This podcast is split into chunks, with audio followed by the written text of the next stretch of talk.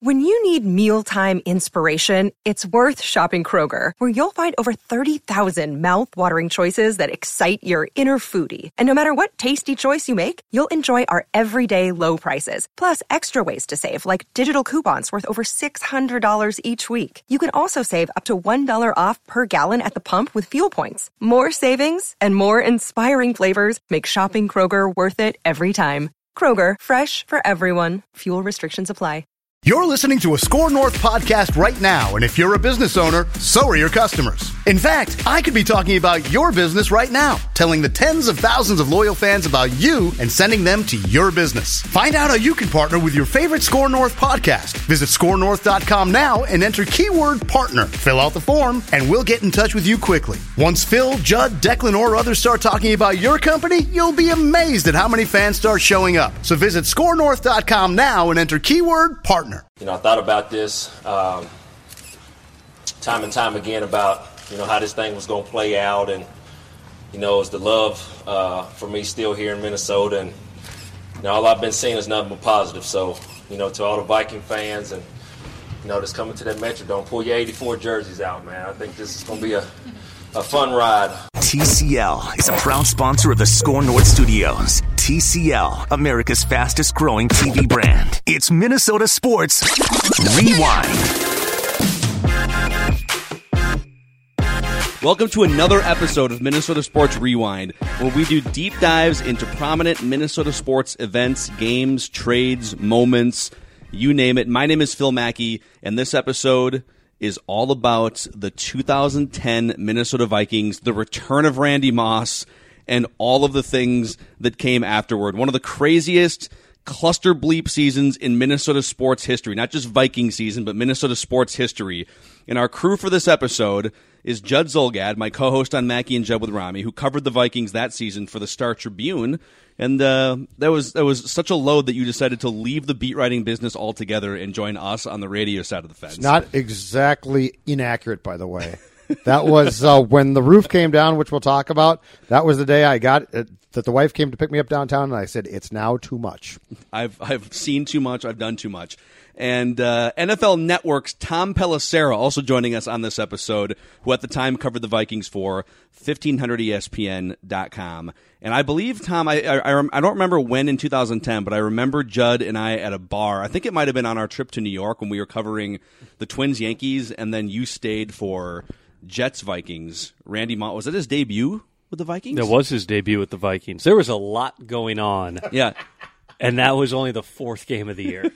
and I remember Judd leaned over at the bar and he's like, if you guys got any openings over there, I'm uh, I'm ready to be done with this. this I remember being at a different bar with Judd after that season. It had to have been March, April, May, somewhere in there, and we were over at uh, Brits on the rooftop when you were uh, when you were thinking of making the move over. Oh yeah, that was the year that basically did me in. There was no question about it. In fact, in fact, the only time in my life, and by the way, regional books do not sell. I'll say that.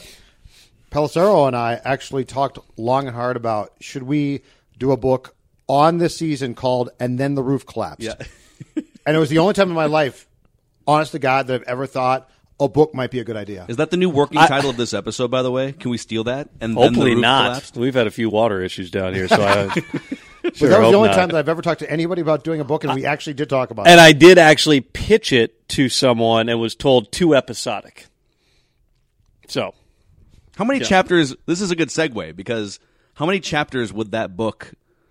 Oh, somewhere I have it. I have the entire plan for the book. I have the pitch and everything. I don't remember how many chapters we had. Well, planned, would, though. if you were to do it, it would start the previous well in 2010 in January in the Superdome. I mean, it would start there at the end of what became the 2009, uh, well, a great year that turned into an epic game.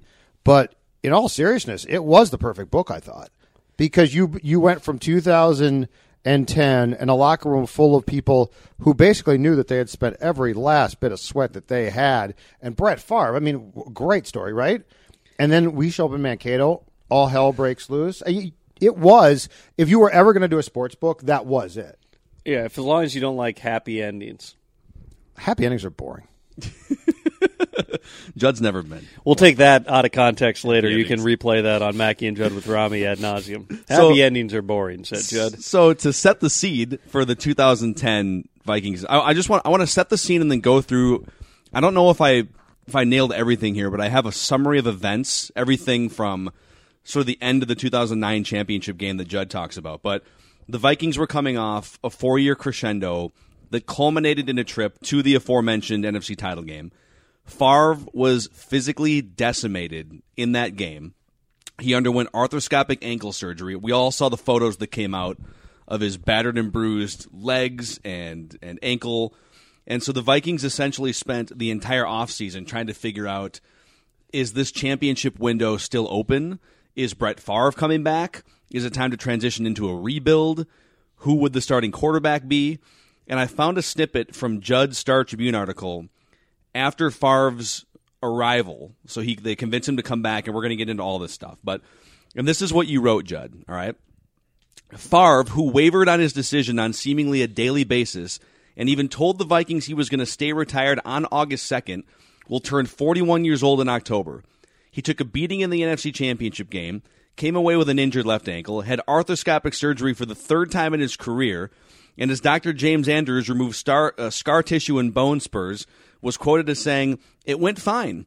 He's rehabbing and trying to decide what he's going to do. Favre, though, wasn't happy with how the ankle responded. He visited Andrews last week in Gulf Breeze. This is now uh, just after training. This is like August during training camp. Uh, to have the ankle examined again. Favre's decision to return comes as a surprise to no one, but the question now is what type of compensation will he get for playing? Um, he was originally thought to make 13 million, but there have been talks that now they're going to have to tweak it up to 16 million dollars with 4 million dollars in bonuses. So essentially, we know you're too banged up to play. You don't really want to come back. Can we throw like four or five more million dollars at you to please come back? Was the mindset going into training camp. And then this list of events took place between Favre being pried out of his home in Hattiesburg, Mississippi, and the end of the year. Favre comes back. Sidney Rice needed knee surgery, but was also trying to leverage a new contract. Which, by the way, recall. to be clear, they were not transparent with with Favre It was about. hip. Yeah, it Rice was, was a hip- and, hip and- surgery. and he had been hurt. He was hurt coming out of the Saints game, and he needed surgery, and he knew that. And the Vikings basically said, "You need the surgery," and he said, "If I don't get a new contract, I'm not having the surgery." But meanwhile, nobody is transparent with Favre about Rice's status. And keep in mind, 2009, Favre made Sidney Rice, but when Favre made you, he was like an artist. So now this was his painting, and the painting was going to be taken away, unbeknownst to the guy being pried out of retirement. Percy Harvin also had migraine issues or other issues, uh, and I think his grandma died. His grandma died. camp. It was supposedly grandma, and I allegedly, I'll, I'll say it to be nice. Grandma died when he was in Mankato. He disappeared. He left. Uh, Brad was basically calling him on a daily basis. When are you coming back? He never came back to Mankato, right, Tommy? Correct. And then he came, and then eventually resurfaced at Winter Park. and a day or two later was taken off the practice field in an ambulance. Yeah. Yeah, he collapsed. Uh, he actually, um, he came out for practice. wasn't gonna. He wasn't practicing. He came out to watch practice. Uh, doubled over, vomited, collapsed in his vomit, and was on the field. Nobody was called for a long time. The trainers attended to him. I was told way after the fact his heart actually stopped for a second, and that's when they called the ambulance and took him away. I'm not kidding. Uh, and this is all. This was before the season, right? This was. This is still this is the Mankato portion of Yeah. them still in what I guess would be considered training camp mode. So Is when we right? when we Right. get when we get to the season, Yes, back in Eden Prairie by the time Percy collapsed. Correct. Correct. Yes. So these this is all stuff. This is before the season even starts. That you could this you could see things brewing and. There were other things before the season, but those are those are the high notes. Yes. Well, what else? Tell us. What do you remember besides that? I mean, There was the Toby Gerhardt holdout. we had, we I had a, did- I we had didn't a remember Toby this. Gerhardt hold up. Toby Gerhardt held out second round pick. yeah. Now remember they had two second round picks there. They had Chris Cook and they had Toby Gerhardt. Yep. Chris was there on time. Toby, I, I don't even remember exactly what the issue was. It was something, you know, that you know th- that was pre the current collective bargaining agreements. You could negotiate a little more with rookie contracts. He held out for a couple days. He comes back on like the third day of camp. They're in pads, and just got his ass kicked. All right, the white running back from Stanford who held out for two days. The moment he walked on the field, and you could just hear guys chirping at him about, you know, just, oh, you know, welcome here. One point, Pat Williams, you know, who Pat at that point was, you know, 350, 360 pounds Listen to 315, okay? of which I mean he was three fifteen from the waist up. He Yeah. had these little tiny dancer legs. He's a great legs. He had great. He was like clearly an athlete. Yeah, he was from the waist down, and then he just was massive on the top. At One point he he uh, just flattens Toby Gerhardt right in a practice. Like everybody was knocking him around, but Pat just just roasted him at one. And uh, how are we feeling on swearing on these podcasts? Are we okay on it? Are we trying to avoid that? Uh, this this will eventually be on the radio, so don't get us fined by the FCC. Don't do what I did can't do actually. I can't do a Pat Williams impression then because it was three. It was like every third word was yeah, uh, yeah, this guy coming in. Yeah, he- yeah." he it used was four just letter like words over as and over. transition We were interviewing him after, but basically he was just talking smack about his teammate and just like basically you don't walk in here two days late and just come out here like you're gonna. This is what's gonna happen to you. So there's all that going on. You had Sidney, yeah, running sprints. Didn't Ray Ev- take him out too? I mean, Ray didn't need an excuse to take Because Ray out. was going to take you out no matter what. I thought Ray took him out too. Ray Edwards. Were you, were you?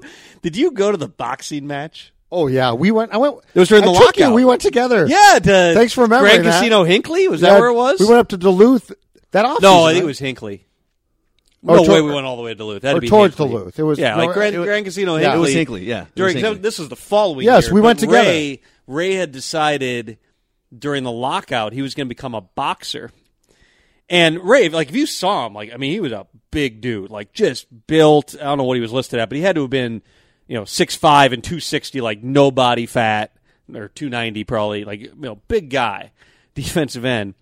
And so I believe it was his first fight, maybe his second. I think it was his first fight. They brought in a tomato can for him. And they too. brought in like a guy who's built like you, Phil. It was like a five foot seven pudgy white guy. but ruggedly Who- handsome and charming. No, he was way fatter than you. I Let's can't be remember- fair to Phil. He was I way don't remember if fatter it was than you Phil. or you or Seaford or somebody described it as like a Three Stooges routine. Basically, Ray could like put his hand on the guy's head while the guy's swinging at him and can't actually get at him. Like that was the guy, and then may or may not have taken a dive. Which later there's a famous video of Ray in another fight where the guy literally takes a dive, like swinging a miss, and the guy's just like, oh, this goes down. It was just it was just a clown show. But they they had this this group of personalities on that team that you know, you got where they thought we've got a chance if we can get Favre back, because you had, um, you know, obviously you had Sidney who was coming off a good year. At that point, seemed like he might play because every day he's just running wind sprints on the side field with Shug, Yep. just running back and forth. Yep. Like you, you'd watch it. We we everybody wrote a note on it every day. Sidney's out there again. He's running. You also weren't sure at that point if Sidney Rice, because he was a second round pick too, you weren't sure if he was a legitimate top echelon wide receiver with or without Favre, and there was there was that feeling out process in the next few years of was he hurt, was he not legitimate, did Favre Well, make him, had- was it a combination? Yeah, and Sidney just he had injury issues constantly. I mean, that, that was his biggest thing. That's what had hurt him up until 2009 was the only year he was healthy in his entire career. But it turned out that they had that he had basically come out of that Saints game and they said you need surgery and he said I'll get surgery when you give me an extension. They said we're not doing that. And so nobody really communicated after that. And so we get to training camp and it's I think it was the first day of camp and Rice isn't, you know, they're talking about here cuz you know they always tell you so and so is going to start on, on the pup. There's always a guy or two on the pup. And so the physically unable to perform list, Brad starts going through it. He's like Sidney Rice. And we're all like, well, what? And we're thinking, okay, it's some minor thing, minor setback. And to your point, Tom, as camp went along, it became very clear that this guy was hurt. And now the problem is, eventually, as you're going to get to, they go get Favre out of Mississippi, and nobody really tells Brett, by the way, the guy you really liked is hurt. And then the other pr- problem was that is the year that the Vikings, to replace Sidney Rice, worked out the trade with the Chargers for Vincent Jackson. Yes. And they had that all set up and set to go. And AJ Smith, right? The, mm. the GM of the Chargers, at the last second tells Rick, bleep Vincent Jackson, I'm going to squat on his rights. And so now you're left with nobody, and Brett shows up finally. Hey, I'm the hero. I'm back with no wide receiver. So that's the next that's the next notch on the timeline. So the Vikings started 0 2 in that 2010 season. They lose the rematch to New Orleans. Okay, dust yourself off. It happens. But then they lose to, to a mediocre Miami team the next week, and that's when that's when red flags start popping up. Uh, somewhere in that first month is when the the Vincent Jackson trade got vetoed, and then they pivoted over, and Bill Belichick makes Randy Moss available. So the Vikings in the first month of the season have now traded. Was it a third round pick? I believe. And to be clear, Randy too, Moss. Well, uh, hold on. How, how fast are we going through this? Because there's a whole receiver timeline. There are a ton of things that happen. there, there Let- was let's do this. Let's let's fly through the timeline and then let's circle back on these, Okay. these key questions. because there's okay? a key Vincent Jackson Rice thing here that transpires. So Moss comes to the Vikings, and then within a couple weeks, he also then 27 days was that what it was? It was about there. Yeah, 27. It was under a month. 28 of the longest days of my life. decides yeah. he wouldn't feed uh, Tinucci's Italian restaurant food to his dog. Which, in by the way, we also Friday. have to get to because that's one of the most misunderstood stories and one of the most BS stories ever, ever put down in this town. Brad Childress gets fired. Metrodome roof collapses. Giants game moved to Detroit. Philly game played on a Tuesday. Vikings played games at TCF Bank Stadium without heating coils. Brett Favre unconscious on the frozen tundra Punter of TCF warned Bank of Stadium. Chris Kluwe foreshadowing, beware the Ides of March. The Vikings whipped forgot- the punter, and then part. it turns out to be right. Leslie Frazier gets the full time job, and then uh, after all of this happens, the Vikings decide to hit the reset button and then draft Christian Ponder in 2011, and then go into the Christian Ponder era. So here's my first key question: Why ultimately? Let's start here, and then we'll explore all the landscape. Why did Brett Favre come back? You want to take this one? Well, you get you said you had Steve Hutchinson explain the story, and I I know Hutch's version, and I know the version of the people involved. In essence, so all right, here's what you have to understand. So, the first time when Favre joins the Vikings, 2009, never shows up in Mankato. Right? They get back to Winter Park. We everybody knew that's probably when it would happen, and sure enough, first day back after training camp, they're back in Eden Prairie. Favre comes. So the second year, everybody kind of thinks this is what's going to happen. Like we all did the song and dance every day of talking to Tarvaris Jackson and Sage Rosenfels as if they're going to be the quarterback, when everybody, including our buddy Sage, knew that was probably not going to happen.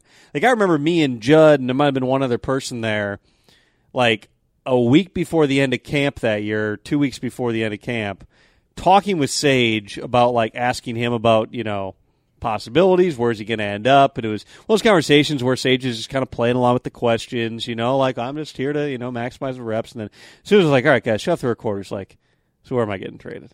You know, like it was one of those like, all right, we all know what's going on here, right? So, uh, two weeks or so before Favre actually comes back, right? It was about a week into camp Yep. and the story breaks that Favre is not coming, which I think was you And that was that broke that. And at that time, so to be clear, First two- week of August it was. right? But right? Two, 2009 was all he did call Brad and say, "I'm not coming back," but that was to avoid training camp. Right. And in 2009, it was all a charade. but point being, on the outside, we all looked at it as But 2010 well, this is, is going to play out the same way. But two, well, that was the hubris of the Vikings to think that. In retrospect, now having been told stories about that well after the fact, and into, in Brett's defense on this one, by 2010, he he wanted to beat the Packers, and he did twice. And so the 2010 thing was way more legit than we thought at that time. That he really wasn't going to come back. So he says he's not coming back. And that was after Brad had called him. So the way that I've understood the story was by the time they make this mission down to Hattiesburg, which is about the third week of August, right?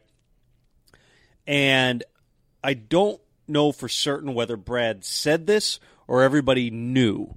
But basically, Brad told Hutch and Longwell, you guys need to go and get Favre. And the message, whether it was spoken or unspoken, was because he won't come back if I go. Now, what I've also heard was there was a point where Brad's like, "I'm going," and they told him, "No, Right. we'll go." And they took Jared as an aside because Yes. they knew that Brett liked him. But I, Bring, I, the, bring the fun guy with the mullet. I It remember always works. in now since it's well past the fact. I remember one night when it was all sort of percolating because you always knew there was a chance Brett was going to come back, And I remember one night driving, I texted Longwell, who you know, and I said, "What's going on?" He said, "You can't tell anybody, but we are probably going down there." And he's like, "That's this is the only way." It's always good when you tell uh, a journalist. By the way, you can't tell anyone this huge well, story. and in 2010, I didn't. No, no, but he's like, you can't. It can't come from me, and I'm like, that's fine. But the fact was, this had become very convoluted, and by now, to, to what Tom's talking about, now there is a concern. He ain't coming back, Right. and This was the last ditch. yes, we got to do it. So they they go into the house, and Favre was just kind of like, "What? Like, why are you guys here? Like, I'm not playing." And over you got to do the voice if you're gonna do the Favre. I'm not going to play. I, I, Prob- probably uh, not. Why, why you got to over stay the here? course of however many hours, they talk him into coming back. Like he was truly done. He did not want to play. Now, to Brett's credit, when he got there, like he he tried to flip the switch. I truly believe that. Seeing how he operated, uh, the you know the attitude and everything, like he thought, you know, perhaps wrongly, but he really thought I've still got this. The problem was, I believe it was two days later that Sidney opts to have surgery. Right, which I don't think he was ever. I'm sure he was not told about. He did not. You know, Brett's Brett. He doesn't follow football. He didn't know. He was very loose on details. He's not watching Total Access every night. Yeah, he doesn't watch the latest Pelissero's news. show. No, no, I'm serious. So, so to what you're just saying, you're right. Uh, so he gets there and he's like, "Okay, we can still do this." Where's 18? And 18's not there.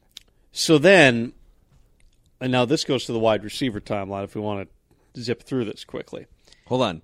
Let's get to the wide receiver timeline in a second. After we I'm hear really excited about this. after we hear I've sat on this for weeks. Steve Hutchinson's version of this story. Were you guys? You were on the plane ride going down there to, to pull him back in 2010, right?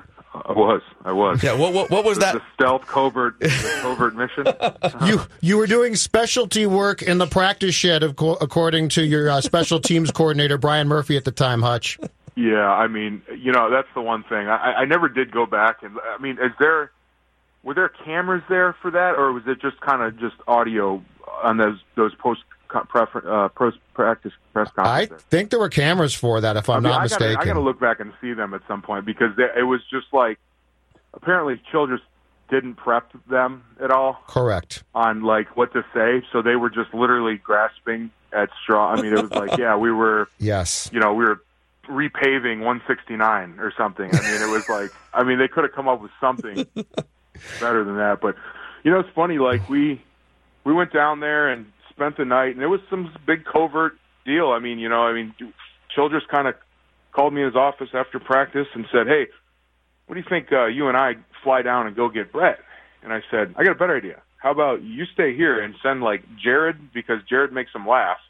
and Ryan Longwell because he loves Ryan. They played, they've had such a pass together, and then I'll go too, and we'll three of us. You go, okay, so we go down there, and you know the the, the pilot had a you know flight plan going into New Orleans that we were going to change mid-flight so that anybody following Zygi's tail number wouldn't see it flew to Hattiesburg, and I mean it was this big thing, and it worked. I mean we got down there, and when it started, I guess about the time you guys were f- figuring out we weren't at practice. Uh, that's kind of when we were in the car ride back to the plane to get to to get into the plane to fly back to Minneapolis. And by the time, obviously, there was the helicopter and and the whole um, the charade there. But I mean, it was it was it was pretty fun. I mean, it was funny. I mean, we were laughing the whole time. Like you know, I mean, it was it was. Well, we got him back. I mean, Yeah, you did. but I bet we basically kidnapped. You basically yeah, you put a, put a ski mask over Well, his and- head. And, And, and Steve, Steve, I didn't buy this at the time, but I have since been told that he really, really had reservations and or didn't w- want to come back. Is that correct? Oh yeah, for 2010? Yeah, he was. I think. I mean, I think he knew at that point. He, he I think he was. Ha- you know, he would have been fine saying no, I'm done, and then, you know, uh, uh, the, you know, and for whatever reason, you know, he, he maybe he just knew or or whatever, but you know, we we were, you know, at that point too, you know, Jared and and, and Ryan and I were like because we get there and we kind of now of course his whole family knew we were coming. He was the only one who didn't know. So we get there at like I know, it was like nine thirty ten o'clock at night by the time we get to his house and it was like this big surprise thing. And i'm not i'm not li- i'm not kidding when i say he was like oh it's so great to see you guys. Fifteen minutes later where's brett? He went to bed. He seriously, we're sitting in, on the couch and we're, we're, Deanna's like, I think he went to bed, and we're like, oh, this is going to be tough. Like we thought we were going to walk in, and he was going to be like, oh yeah, let's go, let's go, you know, win one for the Gipper, and no. So the next day was that we were talking, and we were like, we we started thinking, well, if he doesn't come back, people are going to re- people are going to start finding out we were down here regardless, and then what does it look like, you know, for the organization and, and the confidence we have in the other quarterback. I mean, it just it was just it was just going to be a you know media circus that way. So I don't know. I mean, yeah, like you, it was it was it was that's true. I mean, he did not want to come back at first, and then finally, and then when he did, he was typ- typical Brett fashion, just like you know, ah, all right, let's go. I mean, like. like you just talked the kid into like you know throwing rocks off a bridge or something. I mean, I mean, nobody, nobody could have predicted anything that happened that season too. Like, think about all of the things No. from Randy Moss, coach fired, dome collapses, uh, TCF Bank Stadium. Uh, Sunday night game on Tuesday in Philly. Yeah. Uh, uh, a home game that was supposed to be a Sunday game turned into Monday night, a home game in Detroit against the Giants. I mean, you couldn't. That I mean, I don't know if there was a circus season. I mean, every every every team has their little secrets and and and what's done behind closed doors. But I mean, I don't, I don't know if you're going to find it more of a circus that than that year for us. Hey Hutch, it's a forgotten part, but that was the same year, and and ordinarily this would have been a huge story. That's the same year that uh, that Percy had the migraines. He came back on the practice field in Eden Prairie and threw up and collapsed, and they had to bring an ambulance to get him. And and that and that was a that was a small part with all the things that went on that year. That became a very small addendum to that season. Oh yeah, I mean, yeah, and uh, that, and then you you know you you mentioned Randy, and then Randy's like press conference after uh, whatever whatever his last I can't remember if his last what his last game was with us, but New England. he, yeah he just kind of ripped, you know the the you know Childress and and you know basically talked about how he wanted to be back on Patriots team. Like it mm-hmm. was like just the if it was if you could you could I guess imagine it had happened. All right, before we get into key question number two, any final thoughts on just the Brett Favre timeline and him coming back in 2010? One thing with Favre is when he came back, when he came there after camp, and despite the song and dance things, in 09, that guy walked into Eden Prairie Winter Park at the time, bound and determined to shove it up everybody's you know what, and that included the Packers especially. I, I always thought, and that game in, at Lambeau was unbelievable. I've, I've never felt a stadium naturally shake like that. It felt like it was going to take off. Um, and they hated him, and by that time he couldn't stand Ted Thompson and the Packers uh, and McCarthy. But what was so the juxtaposition that interested me so much in 2010 when he came back was he literally Tom was dragged back.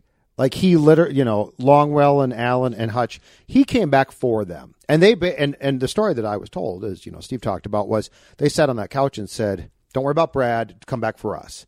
And he did it. But the guy that walked into Winter Park that day uh, in 2010 was a very different guy. He sort of came back as a sympathetic, okay, if you need my help, I'll, I'll help you. And a million dollars a game doesn't. Well, sure, but the guy that came back in 2009 was on a mission, and I can't tell you, Tom, if you recall that the difference between those two personalities. Well, and, and I had been there for Favre's final year in Green Bay, and I was on the Packers beat in 07, 08, 09. So I saw all sides of it. I spent a lot of time in Minneapolis in 09 because that was the biggest story in Green Bay, too, was Favre playing for the Vikings. Uh, all I know was you saw Favre wanting to do it in 2010. That's what I mean by he he tried to flip the switch. But from the start, you just felt like it was different. You know, it's one thing of you know what he's saying at the podium because I, I I was at both introductory press conferences too. Um, I, I think it was different though when you just saw what was happening on the field, and that really all started with the opener where the Vikings couldn't generate you know a whole lot of offense, and then the week two game is the one that stands out to me because that was against the Dolphins at home. And by the end of that game, you knew this is going straight to hell. because Favre uh, repeatedly in the red zone was throwing back shoulder fades, which was the Sidney Rice specialty right? Just go to the pylon, throw it up there, go get it. And he was throwing it to the guys they had then, basically being like, I can't do this. Right. We don't have the players to do this. They lost that game at home, and even though they beat, beat the Lions the next week before the bye, you just felt like this team is going to go anywhere, they have to get a receiver. And they had been trying already, but then that led to a move that uh, I won't say it defined 2010, but it certainly was a memorable month in Vikings history. So, key question number two: When Randy Moss came back, what did you guys think in that moment? What did you guys think was going to happen? Revenge tour? If you had to put all your like in that moment, if you had to put all your chips on either revenge tour and Vikings bounce back or complete total disaster, which is what happened. Yep. I would have put my chips on revenge tour, not thinking deep enough about well, if Bill Belichick in the middle of a season is cutting bait on someone, I would have thought Brett Favre, Randy Moss, they're going to get this thing together, and we're going to see something magical and historic. So- Well, we did see something historic, I guess. I know you guys are going to be shocked by this, but when that when the news broke that that was coming down, I think it was a off day. I think it was a Tuesday, and I was out uh, at, at a bar, and somebody tells me they're going to get Moss. I'm like, what? it happened on a 'Cause I was where the the Twins team. were hosting the Yankees in a playoff game, I believe, at Target Field. Anyway, so the news comes down. They get Moss from the Patriots, which of course fans are ecstatic about because they love Randy Moss, and he's coming back. Honestly, um, that to me is the day that it crossed over from is this going to be a circus to this is a circus.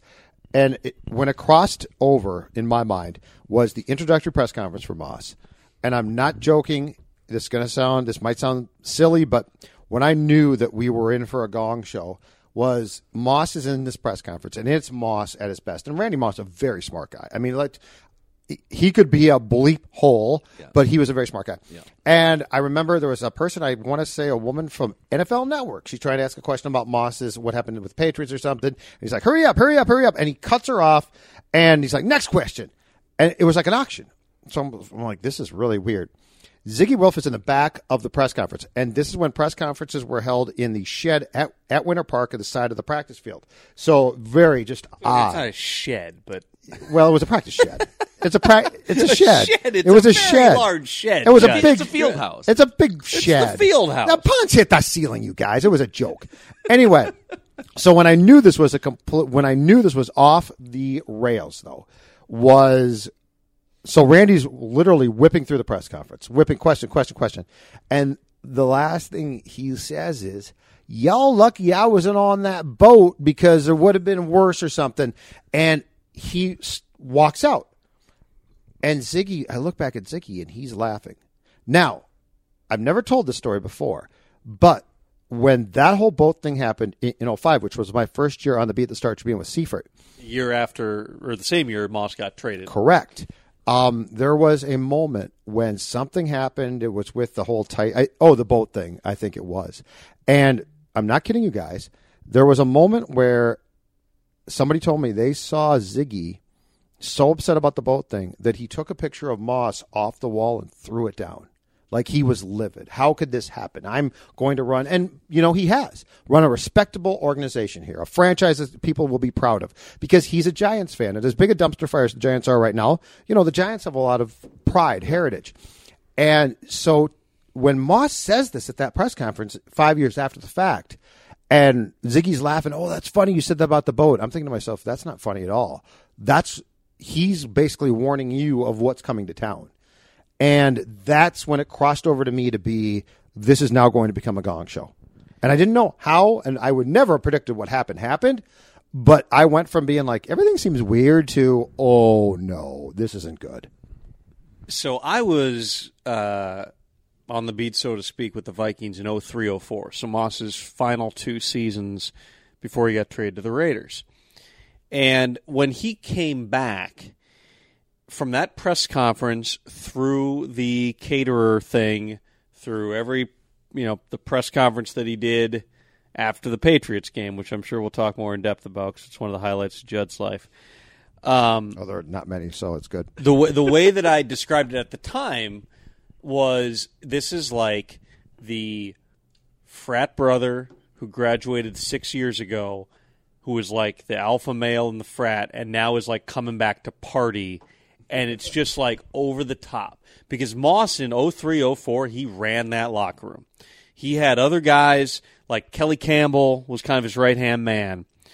But like it was Moss. He was loud, he was a big personality, everybody answered to him. And that's the dynamic that they were trying to change when they traded him to the Raiders they thought that just the leadership needed to change because he was he was the one you know that was you know everybody looked to for leadership and Moss is so much smarter than everybody else he's such a better player than everyone else people couldn't get away with the stuff that Moss got away with because they're not as good as him or as smart as him so when he came back it was just like here I am here we go. And it just was this fundamental shift in the locker room because nobody knew how to handle it. He was still the loudest guy in the room, but nobody played with him. It had been six years. And- nobody knew the guy. And to your point, the main pledge was Percy Harvin, which was mm-hmm. a disaster because Percy was already teetering on, I don't think this guy can coach. And when he looked at Randy, and I think Randy backed up Percy and said, Kid, you're good. Brad can't coach. And all hell broke loose then. with all the stuff that was Because already of that. the all the stuff that was already going going on with Percy that season, and he was on the team. Moss was on the team, and again, I, I might be wrong on the number. I believe it was twenty seven days. Moss was living in a hotel in Edina during those twenty seven days because he, you know, he obviously didn't have a house there or anything. When he got cut, there was one guy there helping him move out, and it was Percy Harvin. Yeah. They instantly forged that connection. And I always thought that Percy was an interesting, engaging guy. I infamously gave him the Korey Stringer Good Guy Award. Was the presenting person for that once? Yeah, congratulations, nice work. But that, I mean, that was you know there were some dark moments there for for Percy. And then it was after Moss got cut, of course, that there was an altercation that Judd and I have discussed before uh, involving Percy and Brad Yeah. That was on the way to, was that the Friday before the Cardinals game, I believe? Yes.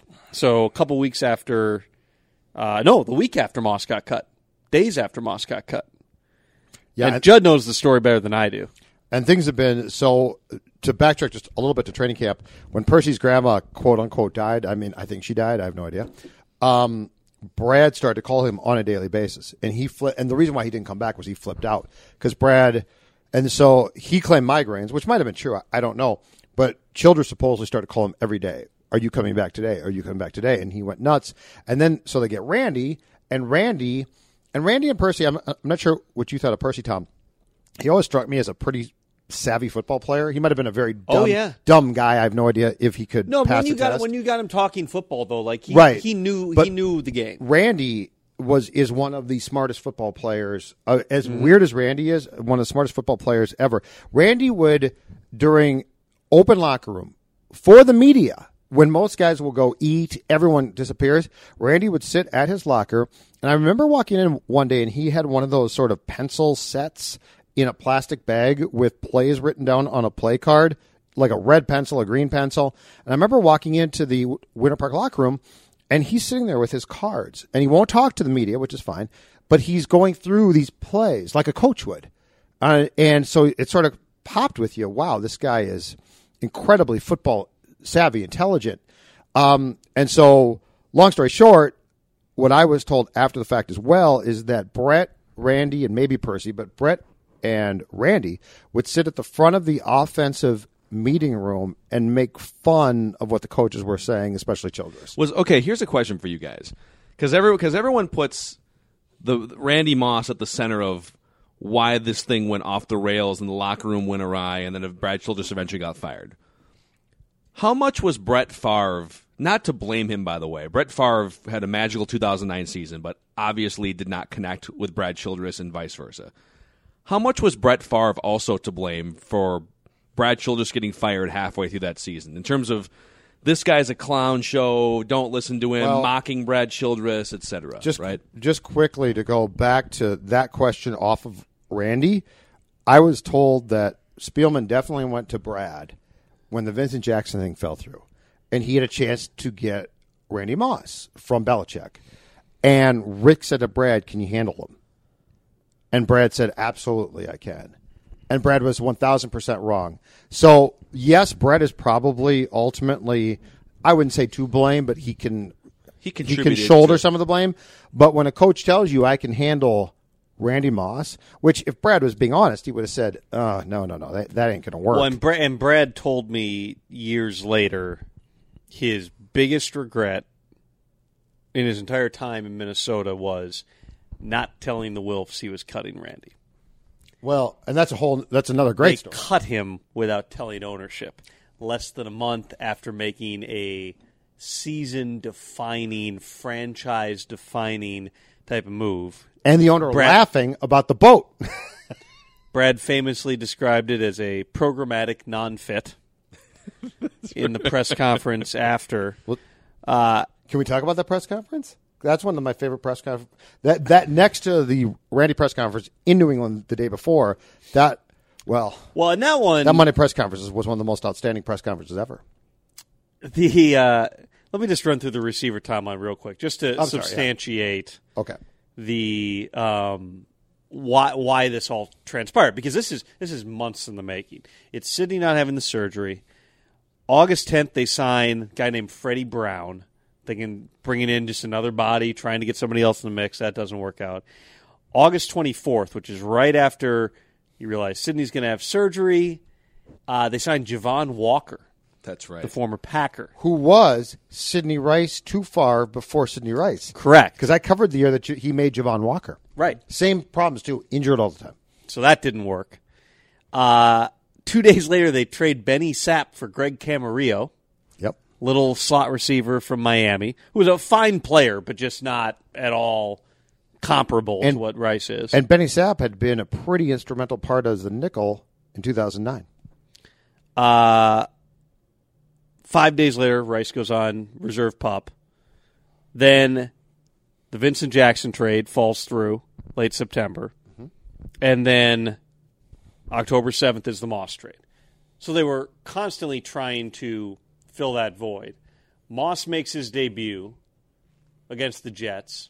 Very first play is a wide receiver pass with Moss that is an illegal formation because he completes it to Favre, who is not aligned in a position where he could catch it. That kind of set the stage for everything In a game that was delayed by lightning, if you remember. for like an hour and a half. Yeah. We in sat a week forever. where it was the uh, I don't know how I can best describe this and something that'll be air on the radio, but pictures allegedly of Favre and little Favre had emerged. I forgot about you know that's a whole other and that that's whole- another topic. That's all going on that week. The tabloid writers from New York are in Minnesota to ask Favre about it. Deadspin held on to the pictures. Deadspin broke the story, knowing full well that Favre was going to come to New York. We were all like, at that time, well, it's Deadspin. Who cares? So we were all, and I guess this is an indictment of us in the local media, ready to just be like, whatever, this Jenn Sterger, we don't know who she is. Um, the Yankees are in town. Tom's right. The tabloids, the Post and Daily News come out and they start to question him. And then we're like, well, we can't ignore this now. And that was a whole nother thing. And then I found out in retrospect off that one, you know, that Brett was sort of persona non grata at home for a while after that. So if nothing else, all hell's breaking loose on his home front because he had that place in Eden Prairie right near the practice facility. Um, but the, you know, back to the Moss thing. So the Moss thing was he plays three games or four games? I th- I think it might have been four. Four. I think it was four. Okay, gets to the fourth game. But like, okay, so they lose to the Jets. They lose that game to the Jets in New York. It's like 1 a.m. Favre's doing the press conference where he's gesturing with his wedding ring hand to just nonstop questions about the Deadspin stuff and the pictures and all that stuff. Following week, they beat the Cowboys. So you're thinking, all right, this is now the point in the season where it's going to go one way or the other. Two and three, still got everything ahead of them. Whole bunch of division games. Haven't played the Packers yet. They go to Lambeau and lose that game. It's a mm-hmm. close game. Mm-hmm. If I remember, cor- I- Moss alligator arms a ball in the back of the end zone, which is where which is where Far, we Favre all gave him a chance in that game. There was also that's a what I mean when Favre he's trying to flip the switch Right. still. Visante Once Shanko caught a pass that probably would have been ruled a touchdown today based on he, Oh, he the- trapped the ball Yes. in the end zone. and and Childress in the press conference after the game goes, uh, "Yes, fifty drunks in a bar. All fifty are going to say that's a catch." catch, yeah. and in fact, I believe that Childress got fined the next day because he came out and said the league called him and apologized. The league said we were wrong, but the but the play of that game that I will always remember is Moss alligator alligator arm the ball in the back of the end zone, and at that point you said he's not worth this, is he? See, that was the key because the day of the press conference, he came back. We all assumed it's Randy. Randy's back, right? Well, you're watching this shell of a player, and he's like, up, arm up, arm down, whoa. And as far as physical attributes go, now we're onto a path where this guy's not. This guy's too big a pain in the ass to be worth what. Because what made Randy so great was Randy was a pain in the butt from day one. Yeah, but talent caught- to baggage ratio. I mean, Exactly. it's, it's And talent, that's- talent to baggage ratio never fails. So now, so now we got a problem. So okay, so now we're three games into the Moss era. They just lost to the Packers, which is everything to Favre, where he had played his ass off. He comes back, and I just had to Google this to make sure I'm remembering the timeline correctly. Favre shows up at his press conference the following Wednesday in a walking boot, like up to his knee. Yes. He's like hobbling to the podium. You're going, there's no way this guy's going to play. Like this this is it. They got the Patriots that week. It's the big game for Moss. The streak's Moss not is done. not talking to the media. He gets fined that week because Judd turned him into the Well, NFL. I also got a Boston. The Boston Herald sent a reporter to Minneapolis. He- Moss is talking to her, so I go over and I'm like, "Ah, so we're talking." He shuts it down. Did you say that out loud, She by the way? She confronts me walking out of the locker room and says, "Since when do you break up? with him Since when do you break up one on ones?" And I said, "Since I'm trying to get this guy fined for not talking to the local media. In essence, I don't care about you and your Boston attitude. wow, look at you picking fights. Take that." She also that week uh, scared off Favre, who was who had established a weekly routine. He would talk to everybody on the beat. Uh, on like Thursdays at his locker, I just forgot about that. BS and like actually tell us stuff about the game, how he was feeling, and stuff like that. She like makes a beeline for him, like is trying to like ask him, "So are you playing?" And he like looks at her and just goes into the training room. We never saw him again. Never did it again. So by Friday, he's out of the boot and claiming he might play. Am I going to play? Maybe. Oh, it gets better. It keeps going. It's seriously. This is there's things I didn't remember that I'm remembering now. So he he starts the game against the Patriots, and then sometime I don't remember exactly when it was. He takes a hit up under his like his chin area. He's bleeding profusely. the The press box in Foxborough is in one of the end zones, and he's getting taken out on a cart flat on his back with like a towel being held to his chin and being driven to the locker room. This is the most durable quarterback in NFL history. He's, he still had missed a start at that point. The start streak was alive, 270 odd games, whatever it was. And we're watching him like g- just getting like beat up. It's just like, you know, the heavyweight boxer at the end. It's just like, this is not okay now. Do you remember? It turned out, I, and as I recall, he was legitimately afraid of blood. So he's bleeding, and he's like, "Oh my god, I'm bleeding." He must not have bled much dur- during his life because he was legitimately said, "I was afraid of blood," and so he freaked out because he was bleeding. We're like a hockey player. If that had been a hockey puck, they would have been like, "Stitch me up, I'll go back out." Yeah. So like my teeth. he the- freaked out. so that day, uh, the Patriots' game plan, which they they've used on other receivers, but basically they had a corner on on Moss, and then they played a safety over the top. Yes. the whole game. Just basically, they wanted to turn Randy into a ticking time bomb so he would explode and just ruin everything. Just double team him. Let anyone else beat you, not Moss. But the interesting thing about that was Belichick ordinarily would do that to really good receivers. Randy had to, by this point, the Green Bay thing to me spoke volumes about the fact that he wasn't the same player. So Belichick almost did it to just bleep with him. Like instead of being No, like, he wanted he wanted to Yeah. make him explode. Yeah. He wanted to cause a problem that would just ruin everything like on the Viking sideline. Moss had one catch for eight yards in that game. He goes to the podium in Foxborough. Oh wait, wait, wait, wait. No, no, no, no. So the story is uh, right. What happened Hold- before, wait. which you've reported. So so Scoggins. So I'm in the me- the media room for the visitors, which is supposed to be Brad and Brett probably, and Chip, who was on the beat with me at the Star Tribune, is in the locker room. So the guys who are in the locker room are all in front of Moss's locker. Sometimes he would talk, sometimes he wouldn't. But if he was going to talk, you had to be there. oh, that's right. No, yeah. and yeah. so Randy, Randy gets to his. I lo- thought you were hold on. He- What he did on the way into the locker room is what I thought you were Oh, going to oh, say. oh, I'll explain that too. No, that's another story. There's so many things Okay, in this one okay. day Well, that happened. Do you want me to tell you this? What Scoggins saw? Just do it or chrono- de- just or do it debunk- chrono- okay. I was there I for the want- same part. Do okay. it chronologically. Okay. I He's want, walking I want in- all of the. This is this Okay. is amazing. This is football cocaine right I will now. I want debunk- all of okay. He wanted. He's walking to the locker room. Start. God there. bless Gus T- Tinucci. But that whole story is the biggest bunch of BS ever. Number one, it did happen. That's right. At That was Winter also Park, that week.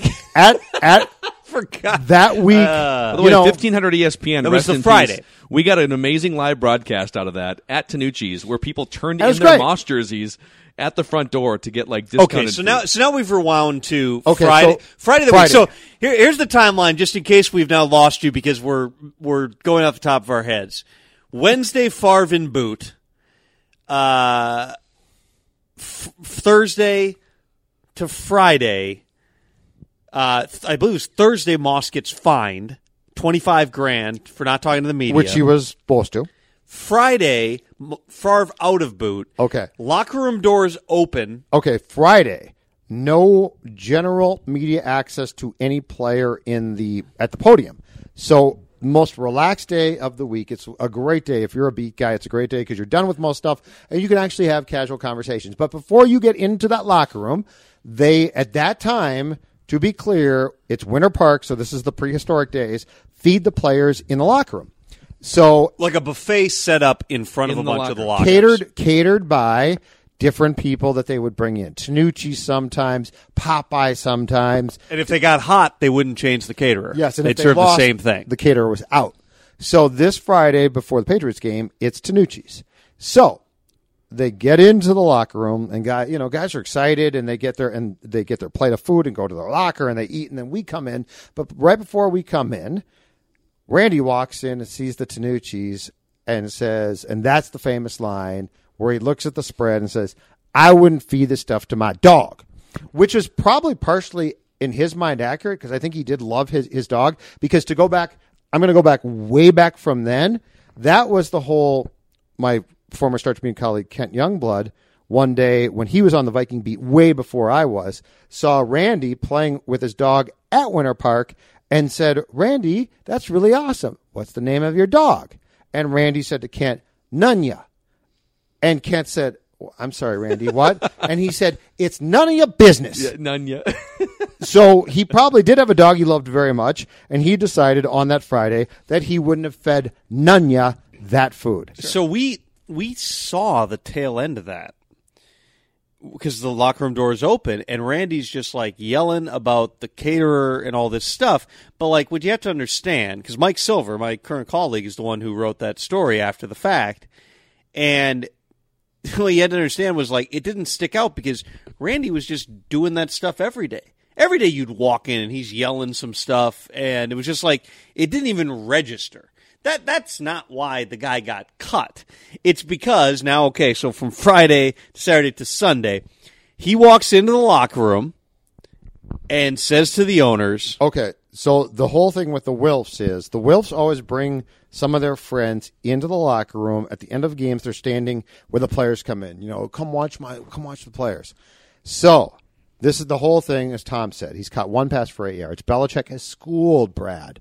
It's been a complete joke. for the second time in five years. And so, Randy and I kid you not, Fahutahi are the first two into the locker room off the field. And Randy looks at Zygi and all of these people, Zygi's friends, right? So they, these are his buddies.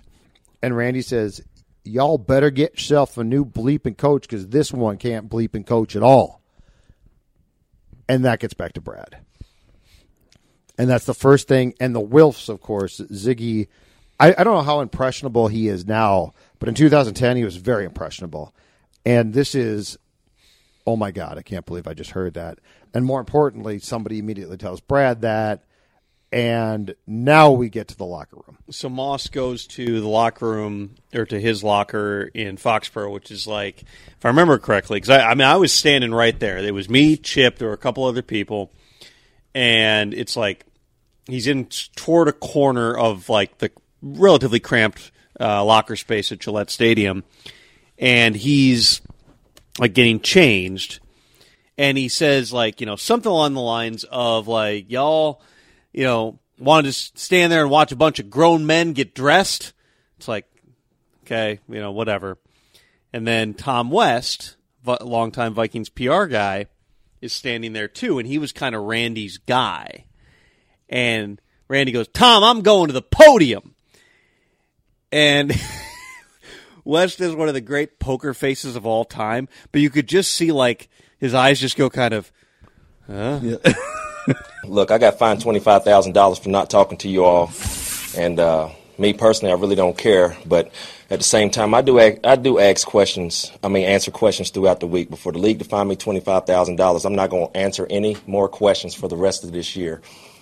If it's going to be uh, an interview, I'm going to conduct it. So I'll answer my own questions, ask myself the questions, then give y'all the answers. So from here on out, I'm not answering any more questions for the rest of this season. And uh, enough said of that. Now we get to the game. Um, I know how hard these guys work here in New England, and the only thing that I really tried to do is take what the best coach in football history has has brought upon me, or the knowledge that he's given me about the game of football, and I tried to just sprinkle it off, you know, to the guys the best way I know how.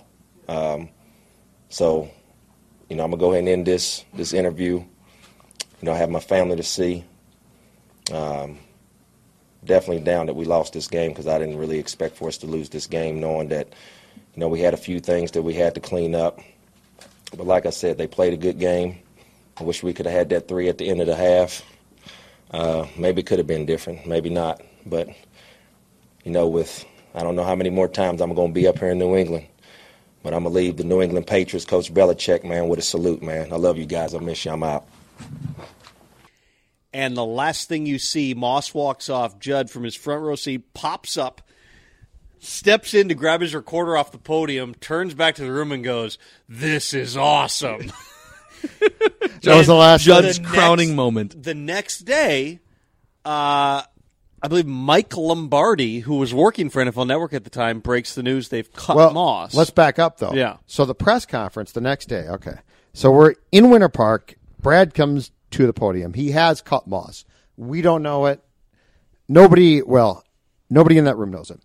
To Wolves his, don't know it. So Brad goes on and on about Randy, and it got very cryptic. And to his credit, he didn't fly back with the team. He yeah, stayed behind with family. And to his credit, a guy who, as a beat guy, was fantastic. Bob Sansevere, ages ago, but he was fantastic. Bob finally looks at Brad and says, "Did you cut him?"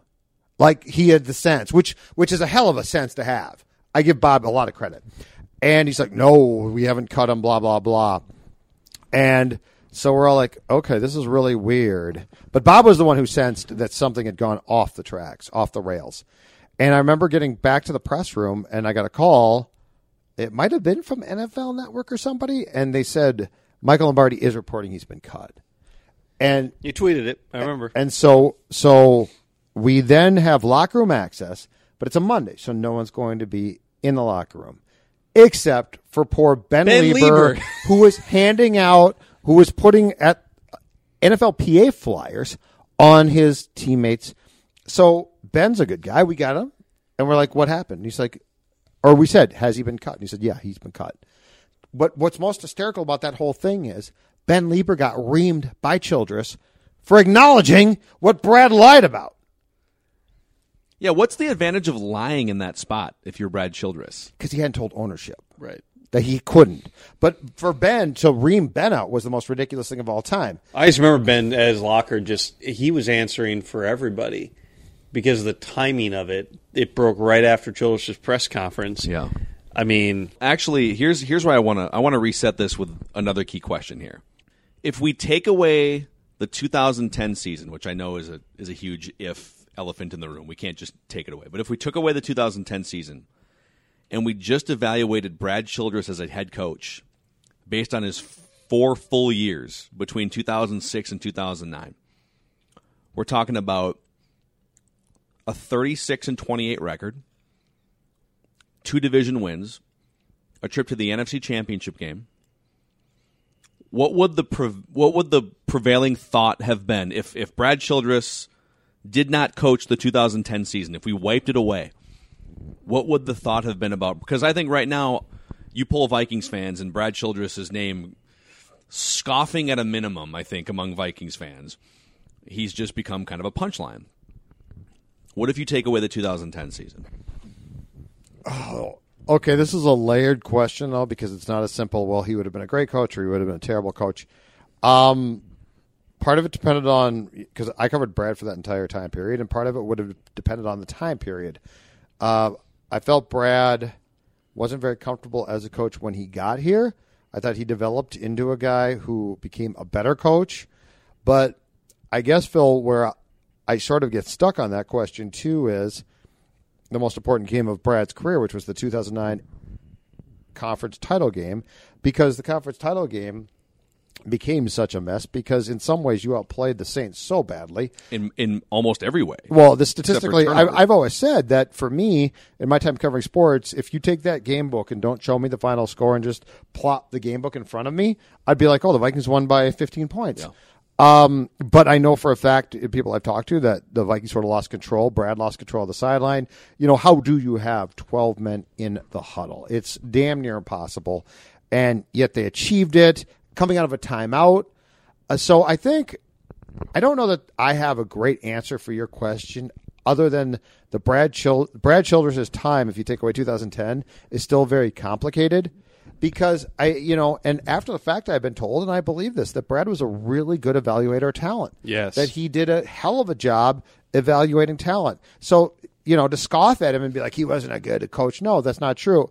But then again, when it was most important to have calm against the Saints in the Superdome, chaotic scene, but you got Favre at quarterback, all hell broke loose. So, Tom, I'm not sure what your response would be, but mine is it's a very complicated scenario, and I don't think that you would scoff or laugh at Brad at all. Brad brought a lot of things. His ability to evaluate his roster was really good. And keep in mind, too, you know, they passed from the unfortunate hiring of Fran Foley to Rick Spielman, but Rick was very. Brad was the de facto GM. Brad had the hammer. Yeah. So this was not this was not well Rick and Brad. This was Rick helped. Brad ran that team and did some really good things. Rick didn't have uh, really full control till 2012. Correct. But my point with Brad is I don't think it's a simple answer, and it's certainly not one that would lead me to scoff at Brad. But it's also not one that would say it was completely successful because that 2009 team, let's be honest, should have been in Miami playing in that Super Bowl. Well, I mean, if you, if you ask people too, the story of what happened on in 12 men in the huddle, since everybody's talking about that, what really happened was you had two assistant coaches who were responsible for getting the correct personnel on the field, who were, from what I've been told, busy celebrating the imminent win. And but didn't you hear too that Brad? I was told from that game uh, when it got to crunch time that Brad was basically bellowing orders and didn't really nobody really had control, which became a problem too. All I know was there are you know they had multiple versions of that personnel, whether they were in the Tiger personnel, the two tights, where they had the fullback on the field, and the two assistant coaches who were responsible for communicating that those personnel groups were like high fiving each other and hugging each other on the sideline and didn't realize it. So Brad, who I think a lot of, I mean, you know, just just knowing him personally, and I've gotten to know him even more over the you know in recent years. Um, you know, and he he he won a lot of games. I mean, you, you can certainly look at you know the Tarvaris Jackson pick, which was that was 2006. You draft a quarterback out of Alabama State, Alabama A and M. What was it? Last pick of the second round too. Right. I mean, it was a I high pick, and that was kind of that was the guy. And going through you know Brooks Bollinger and everybody else that they started in those early days. Um, but you know they they won a lot of games. They got better from year to year, and I had one of Brad's um, assistants on the 09 team, you know, 0- 09 and 10 team, tell me later Brad didn't get fired because of football. Great evaluator, great coach. He got fired because he changed personally, because he would go 0 to 60 on people. Because there Well, was uh, That's an interesting point too, because when Brad, okay, so Brad got hired. So Tice, the perception of Tice in 2005 was Mike Tice is allowing the media in the building. They're walking around the building. They're doing what they want. Brad gets hired, and he's Andy's guy in Philadelphia, but he's the offensive coordinator who doesn't call plays. So Brad gets hired, and Brad decides to crack down. So he's going to be Belichick. I remember Tice. I talking to Tice after 2005, and he's telling me about his assistants being fired just because it's a good story for me for the Star Tribune.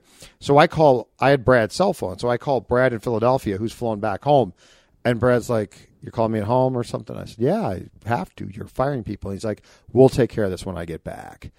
And I'm in the media. I don't care, Brad. So this is the Brad who's going to be Belichick. He's going to be a hard ass. Um, I was told that after 2006, and don't forget, I believe in 2006, Pat Williams, who was a favorite of players, is put on the pup because he's overweight, and God bless him for that. He's a big guy that shows up fat. Okay, big deal. Brad puts him on the pup. He's going to discipline Pat. Players are like, "What are you doing?" Players hated it. 2000, I was told during the 2006 to 2007 offseason, Phil, that Brad hung out with Dungy. Seriously, hung out with Dungy. Dungy's like, oh no, here's what you should do. So 2007, I remember training camp. All of a sudden, Brad's like running drills with players. It's great fun. He's going to be Dungy. And that guy, I thought, lasted through 2009. And players could tolerate that. They didn't mind that. And it worked. And then 2010 takes a hard turn back to, I'm going to be a hard ass again. So I don't think Brad, I think Brad could evaluate talent. I think he really knew football. I don't think he ever knew, to what Tom's saying, who he wanted to be. And for a head coach, that's a problem. Andy Reid knows exactly who Andy Reid is, right? Like you never look at Re- Reid and be like, I think he's confused. Um, Belichick, you never look at Belichick and be Unless like, it's the two minute drill, but that's the easy, Okay. easy punchline there, and I and, and I. But as far as who he is as a human, Belichick, you don't look at him and be like, I think Bill's a little bit mixed up today about who he is. And so I think that's where Brad. same with Steve Belichick, by the way. Oh, Steve Belichick's the greatest. But I think that's. Steve is Steve's a character now. I've taught Steve at you know Super Bowl days and Did stuff you? like that. At um, you know two years ago when they were here, and um, I was mostly covering the Eagles that year, but like I would still show up to the Patriots availabilities because like Josh McDaniels was about to be potentially the Colts head. Oh, that's right. Again, you know there were a lot of storylines, and like one day, and so at at Super Bowl media days, they're so massive, and like everybody sees media night, right? Which is now Monday night. It used to be media day. Now it's Monday night. Well, there's still more availabilities. Tuesday, there's like a podium thing with like ten guys. Wednesday, Thursday, it's everyone in the organization. They're all there, and the media has kind of lost interest at that point. So you've just got people sitting there alone. And so one day it was Steve Belichick. I'm just like, you know, looking around, I'm like, oh, Steve's sitting there. So I just like went over there and talked to him about Bill for ten minutes, and he was you know, really interesting. I mean, he's he's his dad. He's different, you know, a little different guy, but like there's a lot of the the same thing. But yeah, he's uh he's an interesting character. So- that, was, that was the same Super Bowl week where Alshon Jeffery. Uh, more or less guaranteed a Super Bowl win while I was sitting there. Was that the one here? with one other guy, and I was just like, Was that the one here? "Yeah, When when Mackey and I were on Radio Row that whole week and we saw Alex Smith and we were trying to sell the Vikings, but then he got traded during that week yeah, that was not a great to the night. Chiefs. Kirk Cousins in line at the uh, Steak Shack? Steak Shack. Yeah. that was a entertaining week. Um, Did you guys see the fight that year? wow. Now that we've On deviated Radio on Row? this, okay, Yeah. we were Oh. at the table next it. to where it started. we were the ringside it commentators was for it was Jo- it was Josh Innes going over to uh, was it six Seth ten Payne, in, right? in Seth Yes. Payne, yep, Yes. and uh, Mike Meltser, and So we're sitting there prepping for our show. Josh was right, literally right by us and walked by us. Yeah. he had to walk by us to get to it. Josh Innes, by the way, is famous for uh, spend a year and a half in a market, go full WWE, WCW on a market, and uh, flame out and go find. Don't be another job surprised if he's somewhere at. SKOR North soon. in fact, yeah, yeah. Josh, call me. No. Um, but seriously, final final key question for you guys, and I it, it was originally going to be something about the Metrodome roof collapsing, but I just I, I there's we so, haven't even, we're not even to November yet. No, this is crazy. We're wrapping yeah, where, this up. Where should we be going? so here's my Well, I mean, I don't want to. I just want to say, the week after, you still haven't said the story. The week after the Patriots game, they cut Moss, and then on that Friday, Percy. Oh God, the whole barbell thing. Okay, all right. So if, if we have time, audible. No, let's do it. if we have it, red eighty, red eighty, blue tiger. Um, so on that next week, so as Tom said earlier in tonight's pod or today's podcast, um, We've been, here a while. we've been here a while. Yes. We haven't slept in Yes. 40 hours. Just Um, telling 2010 Viking stories. so Percy had helped Randy pack up. Right. Like went to Randy's place, the only guy, but they now they're thick as thieves. So Percy's all in on Randy, and uh, you know you really can't blame him because Randy, although his skills had declined, was a hero. Um, so now we get to the barbell incident, and it is a situation where Brad and Percy, what he kicked him out of practice. He was. I- he I don't thought he remember what led up thought he was dogging it in practice. And Percy, that was the year that Percy just had a bunch of. uh, You know, we talked. We like glossed over the whole got taken away in an ambulance thing, but there were always different injury issues, migraine issues, whatever. You didn't know if he was actually going to show up, you know, on a Wednesday or whatever. But that day in practice, and one game, I remember which one it was, but Percy was running pregame laps, like dragging his leg behind him. And I tweeted something like, Percy looks like he's, you know, he, he doesn't look like a guy who can play today. And then Percy went out and had like 200 yards at a ridiculous game. And I just got torched by fantasy football morons. And, you know, rightfully so in, in that particular case. But Brad that day at practice was like, you're, you know, you're slacking, like you're you're dogging it here. Threw him out of practice for like basically playing up his injury. And we were watching, like he was every day he was going out there and it would be like this shuffle, you know. But he, he accused him of do- of dogging it. and he didn't want to practice, and so Brad wouldn't just accept that. So anyway, um, he kicks him out of practice. They get in a confrontation post practice, and this is And the weight room is directly at this time at Winter Park, connected Attached. to the field house. okay. So it's a cheap weight room. the shed, but yeah. Yeah, it's a shed. There's a ch- cheap weight room. It's the shed. There's a door. So Brad and Percy get in a shouting match, and and this is you know, and keep in mind too, this now goes back to training camp with Brad hounding Percy. Are you coming back to practice? Percy being like, bleep off. I'm not coming back. Blah blah blah. So at some point in time in this weight room, Percy picks up a uh, weight, and he you know strong enough to takes the weight and throws it at Brad. And at the last second, somebody closes the door and it hits the door, not Brad, thank God. And so now, all, and the problem by now is he's cut Moss. So, like, he can't keep fine, or you can't keep, like, suspending or cutting players. You're, you're now at your wits' end. And in the big picture of things, it's a small thing, but it just goes on to adding on to, and I think Tom would, would agree with me on this.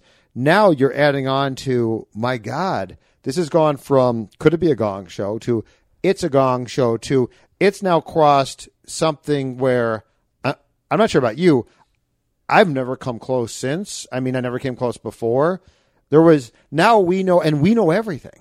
Like everything's gotten out, which in football I don't think it necessarily does. Well, and I think that that was a credit to you in particular, Judd, and not to turn this into you know love time here, but you and oh, Chip were doing an, an excellent job of having being able to report the blow by blow. I was in the first year on the beat. I was trying to do my part, but I mean, a lot of stuff did come out, and it was on like a weekly basis. Like when that Percy thing happened, you guys had it that night, on that Friday night, which was not great because we were not working together. So then I had to deal with that. but it was yeah, it was just there was so much going on, and so and Phil, I've already forgotten what your last question is going to be. So stop me if I'm going to No, step it's, on it. it had, I'll, I'll fire it out in a second. But and I'm looking at the Viking schedule right here and cheating a bit, but so somehow they win that game with Percy, I think inactive after the thing with Childress. Uh, then they lose to the Bears the following week in Chicago. And then it's the final Favre Packers game. And the Vikings Cardinals game, I remember being on the sideline for that game after the Percy thing in the Metrodome because that, that's back in the day where they didn't care if you went down the sideline. And I- Pre-game. Pregame. And I remember Oh, yeah, and I remember right. looking at Longwell and the long snapper Cullen Loeffler and I'm like, so just another week in paradise, boys. And they're laughing. Like everybody knows, everybody's in on the joke by this point. Longwell's like, yeah, what are you going to do? And so, like, this has crossed, at this point now, we've crossed a threshold. Right. I, I don't think you'll cross it again. I certainly know I won't. Um, now you're at a point where I was what? That was so that's 2010. I was 40 ish. But I mean, now it's comical. Now it's now it's people are laughing. Players are laughing with you. Think about that for a second. Um, and we're all in this and saying, "Oh my god!" But I remember being on the sideline. That I remember that game because the Vikings come back and win that game, and literally pe- the players are like, "What are you going to do?" And so now you've gone from NFC Championship game in that January, really Right. good team, to whoa. And even going into that, the last Packers game, at that point, the Vikings are three and six, right? That is the last gasp, and it's we've seen Favre play to an unbelievable degree. The two games in 09. You talk about the Lambeau game. I remember the Metrodome game, which was like week five or so. It was Monday Night Football. Day before 163. Mm-hmm. and that's the loudest I've ever heard a stadium. Louder than the Superdome, which is the loudest stadium that I've ever been in just on a regular basis. And then watching the and Doug the dog has now walked in. If Oh, you uh, hear a you chain. what? Let dog Doug, get Dougie. I'll let Dougie run around. Come on, come on, Dougie. Um, come here, come here, boy. So, and I remember watching the, you know, the the TV copy after that game, and it, it looked like you know the Coliseum. I mean, the purple jerseys behind Favre, and he's celebrating. It was, it was just cool to watch. And then 2010, the first game at Lambeau, he's still doing everything he can, and they lose. And you just feel like, how much does he have left? And then that game at the Metrodome, not that that was all on Favre, but it was a disaster. It was 31 to 3. Oh yeah. And Well, and and just quickly, if Childress loses the Cardinals game, he's fired then. right. So his fate is sealed. Right. So he buys himself time. They lose to Chicago. Then they go into the Packers game. They're non competitive. And I remember uh, watching the tape back at my old apartment in Minneapolis and realizing the next day, because I always did those extensive film reviews for 1500. Uh, and on like the, I believe it was the next to last play and counting, because I'd always chart who's on the field and realizing the next to last play in that game, the Vikings had 10 men on the field on offense. I'm not sure there's any other occasion that that has happened Oh, in recent NFL history. And I had to watch it five, six times because Favre at that point has to look around, realize there's not enough people, and say, screw it. And he basically dropped, took a seven step drop, and threw the ball 50 yards out of bounds. And I remember I included that the next day, and like it, I got, I was getting texts from people being like, "Like, are you sure?" I'm like, hundred percent, ten guys on the field, and that just showed, you know, everyone knew it was over, including Brett. So then the, the you know kind of the soliloquy to that, and what set the stage for the next three years was they fire Brad the next day. They install Leslie Frazier, who everybody I think in the organization, particularly ownership, believed should get another chance, or should get a chance to be a head coach rather. At that time, he was kind of the the coach in waiting if they ever made a move. Um, and they they win. They beat the Redskins. Yep. They beat the Bills. That was McNabb's Redskins. you know they lose to the. That's right. Before they acquired McNabb the following Yeah, year, which Leslie wanted. pushed for, Which Leslie had to have, which yeah. was That's a, a yeah, that's mistake another. from the that's day another that we saw him come out and vomit on his way onto the practice field, which is rarity. Hey, Burger King, I'm coming. I think his first Uh, press conference was listing Taco all Bell, the- we're all of coming. the fast food That's places. just in a- Mankato. Oh man, that was a, that was a press conference for the ages. But anyway, yes, Um, you're correct. It's we, But then then they have the game where the roof collapses. Uh, on the morning of, I'm Can we go? Can we go back to that one for a sec? Can we Yeah. stop there? So, all right. So I the game. So they play the Bills. I'm. Tom's got the schedule. the game's supposed to be December 12th Okay, so December 11th at the Metrodome. So December 11th, I go to uh, Dawn and I drive through the snowstorm and go to the Gopher. Gopher basketball's playing somebody crappy, but you know it's Williams, so we go, and uh, it's obviously a huge snowstorm, and so that night I'm texting with somebody, and they're like, I'm, they like we're hearing there's water gushing in the Metrodome, and I was like, well, I checked with somebody. They said, oh, I checked with the team. I think it was Lester Bagley. He's like, yeah, there's a leak. It's fine. And I checked with a source, and they're like, "Oh no, we we we hear the roof is gushing." So I'm like, "Okay, who am I going to believe?" And you know, I'm a Vikings reporter. I'm not a roof reporter. I don't really care because you're never assuming the roof's going to collapse. You're not thinking the worst case scenario is I, game re- canceled. I remember I went to bed that night, and I woke up at you know six thirty, seven the next Sunday, and I've got a text from Seifert from like 4:58 a.m. It collapsed. And I'm like, what? And he's like, yeah, the roof collapsed. It's down. And so I, li- okay, so this is where, for me, it all jumped the shark. So now we've gone from, this seems odd to, it could be a gong show to, it is a gong show, but it's an amusing gong show, you know, the Moss thing. I love the Moss thing. It was great. To, oh my God, what's going on here? Why am I being tortured? Um, and so I remember thinking to myself, what should I do? Like, do I go down there and check out the Metrodome? And at this point, I'm still at the Star Tribune. The Star Tribune's right across the street from the um, Metrodome. And, or do I stay here or because they're not playing?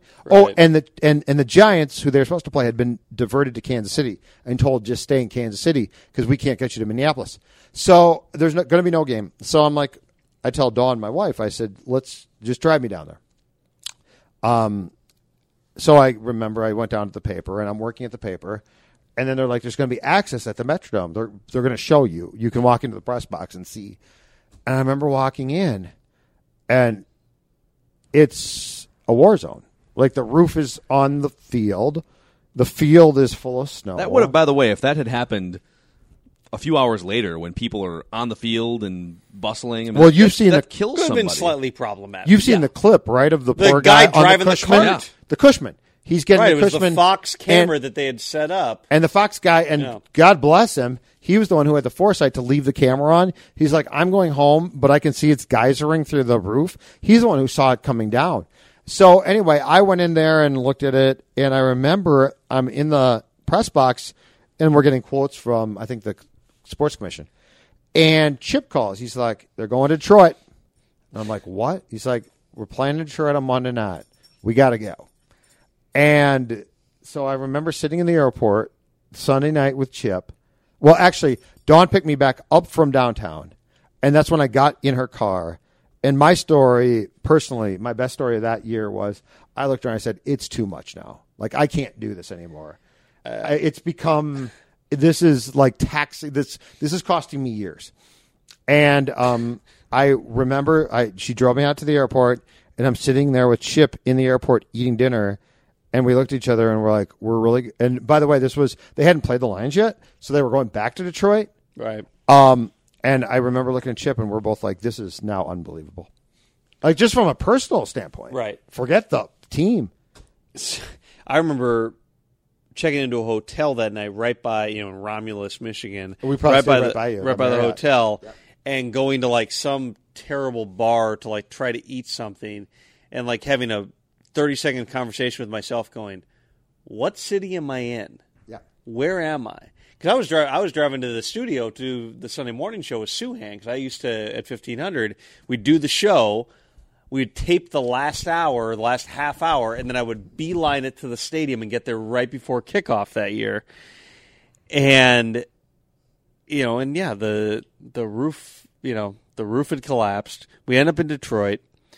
The following week is that game's moved to TCF, which when Favre was ruled out, and then upgraded questionable on game day, which the Bears the following and then started, Can I which you- the Bears the following year pulled the greatest like no fu move of all time, listed like three guys, including Charles Tillman, as doubtful, and they all suited up as a payback. Amazing. Can I tell you though my favorite part about the Detroit game against the Giants?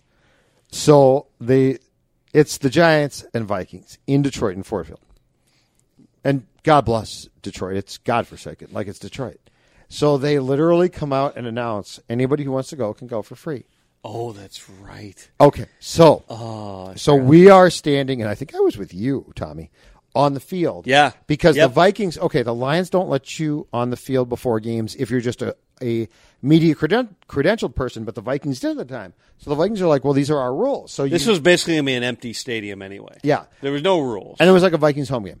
So we, so they they had an- announced if you want to come to the game, come to the game. Well, you know Detroit, it's got some rough spots, it's got some rough people. Literally, the first thing I see, the doors open, and we're standing on the field, and we're looking up in the stands, is a guy. Well, take it from here. You saw it. there were just hundreds of people But running. The first thing I saw was a guy run into the stadium, hit a seat, and fly. and the last, the first, so the first thing I see is a man. And I mean, it's not even funny, but it's, but it was just emblematic of that season. Um, he's literally flying headfirst into the next seat, and again, you're like, what? It was just total, total and complete chaos. People sprinting in.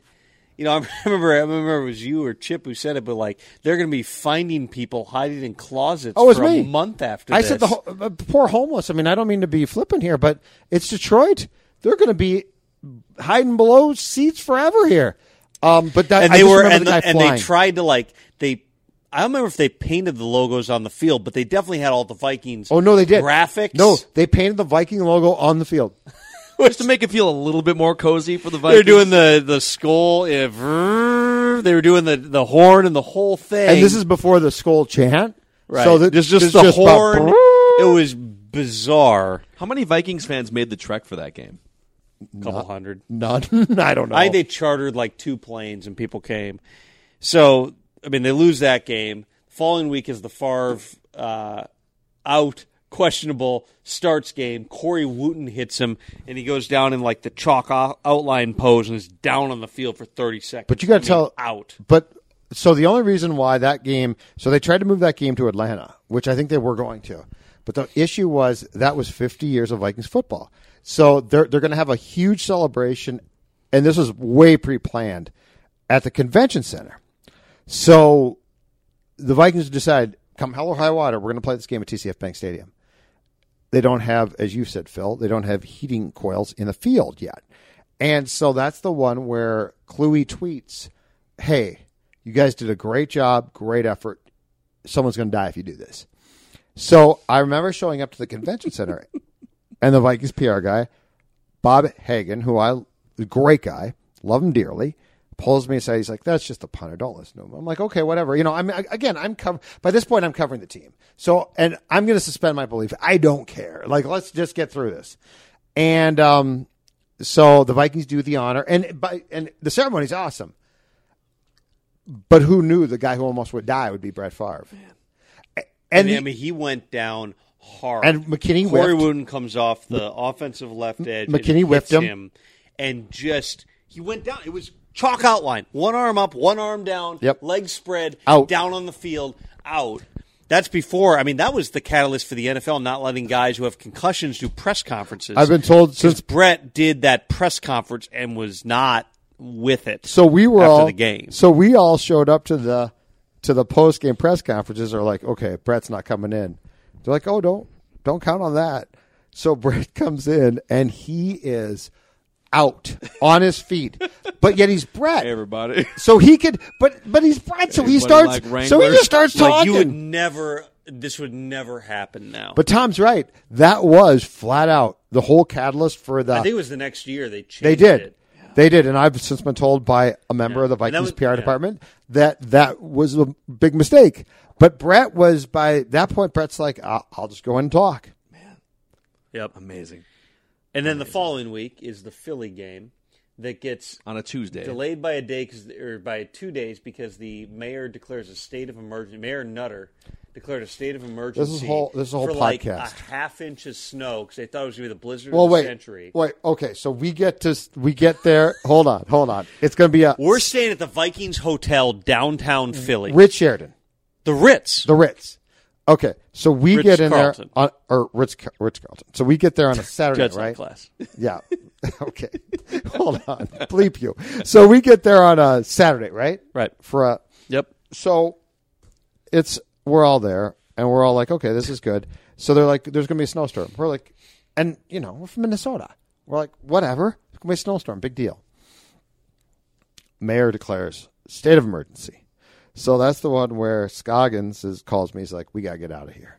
We gotta go stay out. By the Then he calls me. I'm not even affiliated with you guys, and he still tells me the same thing. Tom, I got You try- got you know I got caught in the city. we were trying to take care of you. So we all go. We gotta go. We gotta go. So Gotta we go. all go stay out by the airport, and we're out by the airport, and here. Moves us from the Ritz Carlton to a Renaissance, which generally is a nice hotel. That one was not. And to be clear, the only reason why the NFL didn't play that game on a Monday was because they had played the um, Giants game on a Monday in Detroit and had been told unequivocally, you won't do that again because it was Monday Night Football, and then they regionalized the Giants Vikings game. right, it wasn't a national TV game. It wasn't. Yeah. So ESPN's like, you ain't doing that twice to us. So they're like, okay, Tuesday Night Football. So which is now called Maction, actually, on ESPN. It's great. so anyway, wait, wait, but there's more because tell the story about the Tuesday night game. The which part? The Tuesday night game itself. The Tuesday night game was. Well, I was going to rewind to when we're at that terrible Renaissance. We're the only three. Like it is a full-on post-apocalyptic. Everyone else is dead, and it's only me, Judd, and Chip that are still alive. Like no one else in the hotel. Remember getting in the hot tub, and the whole hot tub shook at the hotel. I was in the bar. You dummy. I didn't go to the. I, I didn't go. To Well, the then, tub. was that we were at the bar, and I know I've told this because you guys broke this out and put it on social, the story. But walking into a bathroom stall, and I still to this day want to know the backstory of why someone tried to flush their tidy whitey underwear, and they got caught in the back of the toilet Oh, and just like your mind begins to spin at that point. Uh, but so we're there for like three days. Then the Tuesday game, Joe Webb is the starting quarterback. Uh, Fred Pagac dials up, you know, very good game plan 'cause he had taken over when Leslie Frazier went to the head coaching job. Slot blitzes left and right. from Antoine. They were pressuring him. Joe Webb made a bunch of plays. That's going, hey, maybe Joe Webb could be the quarterback. And then basically, you never saw Joe Webb at quarterback until the, playoff, playoff game, game, yeah. in Green Bay. when he was great in the first series, but yeah, When in the first series they ran zone read, and then the rest of the game tried to have him play quarterback, which didn't work out as well. Um, but they won that game, and that was so. At that point, now they're three and two since Leslie Frazier took over for Brad Childress, and that spurred the Wilfs even before the finale in Detroit, back in Detroit against the actual team that plays there, to make Leslie Frazier the head coach, which then set the stage for the next three years. And meanwhile, as Tom just said, Favre's consecutive game streak, which was legendary, had come to an end. And by that point, we were so exhausted that nobody really cared. no one cared.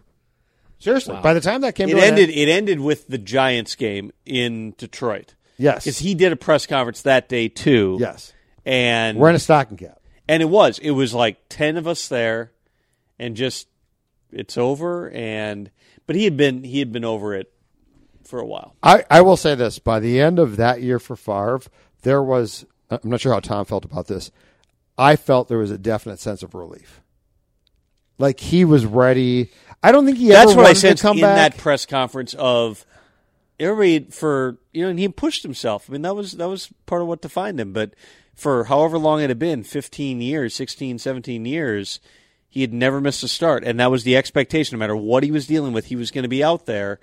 It, that's a load off your shoulders once that's over. The weird thing with Brett too was in covering him in 2003 and four, and then as a Viking, you know, he was always bound and determined to do his thing, but he was also very intent and not, and this is not the wrong thing on the fact that he felt like he was going to feel.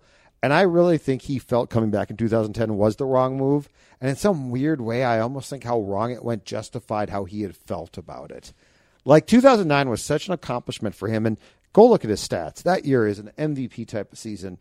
So in some ways, I think he came back. He felt forced to come back in 2010. He did it for other people, and I almost felt come back for the boys. And I Absolutely. almost felt he felt justified in this was the wrong move, and I knew it was the wrong move.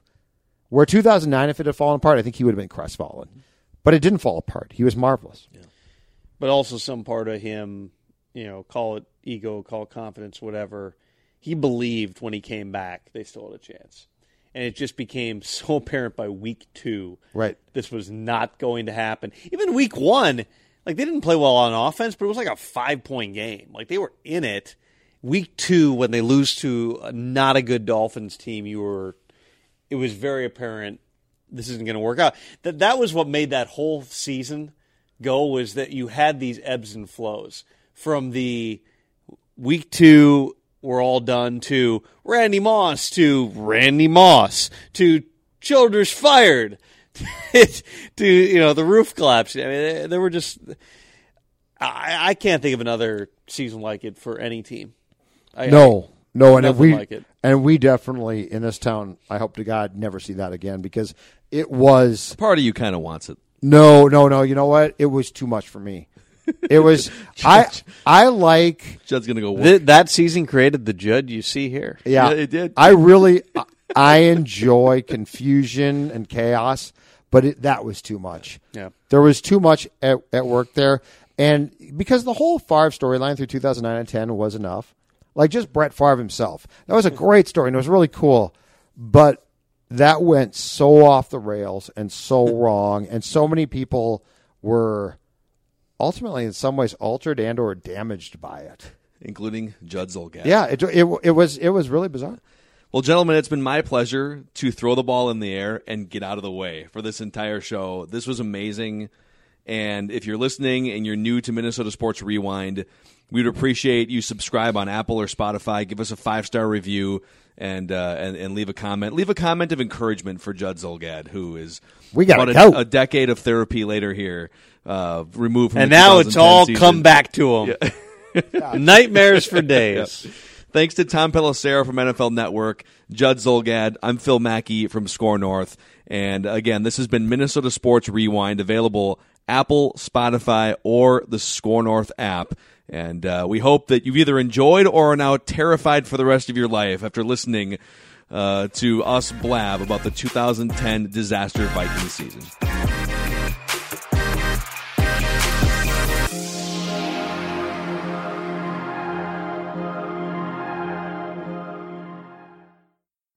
This holiday, whether you're making a Baker's Simple Truth turkey for 40 or a Murray's Baked Brie for two, Baker's has fast, fresh delivery and free pickup, so you can make holiday meals that bring you all together to create memories that last. Baker's, fresh for everyone. Free pickup on orders of $35 or more. Restrictions may apply.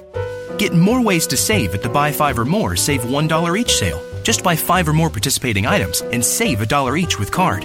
Baker's, fresh for everyone. At the Home Depot, we have plenty of Christmas trees to make your holidays even more magical. Hundreds of full, easy to assemble artificial trees that look so real, you may be convinced they actually are. And for those who love that fresh pine smell, we have a parking lot full of fresh cut trees to call your own. We'll even help you load your tree in the car so you can bring home the holidays. The Home Depot, how doers get more done.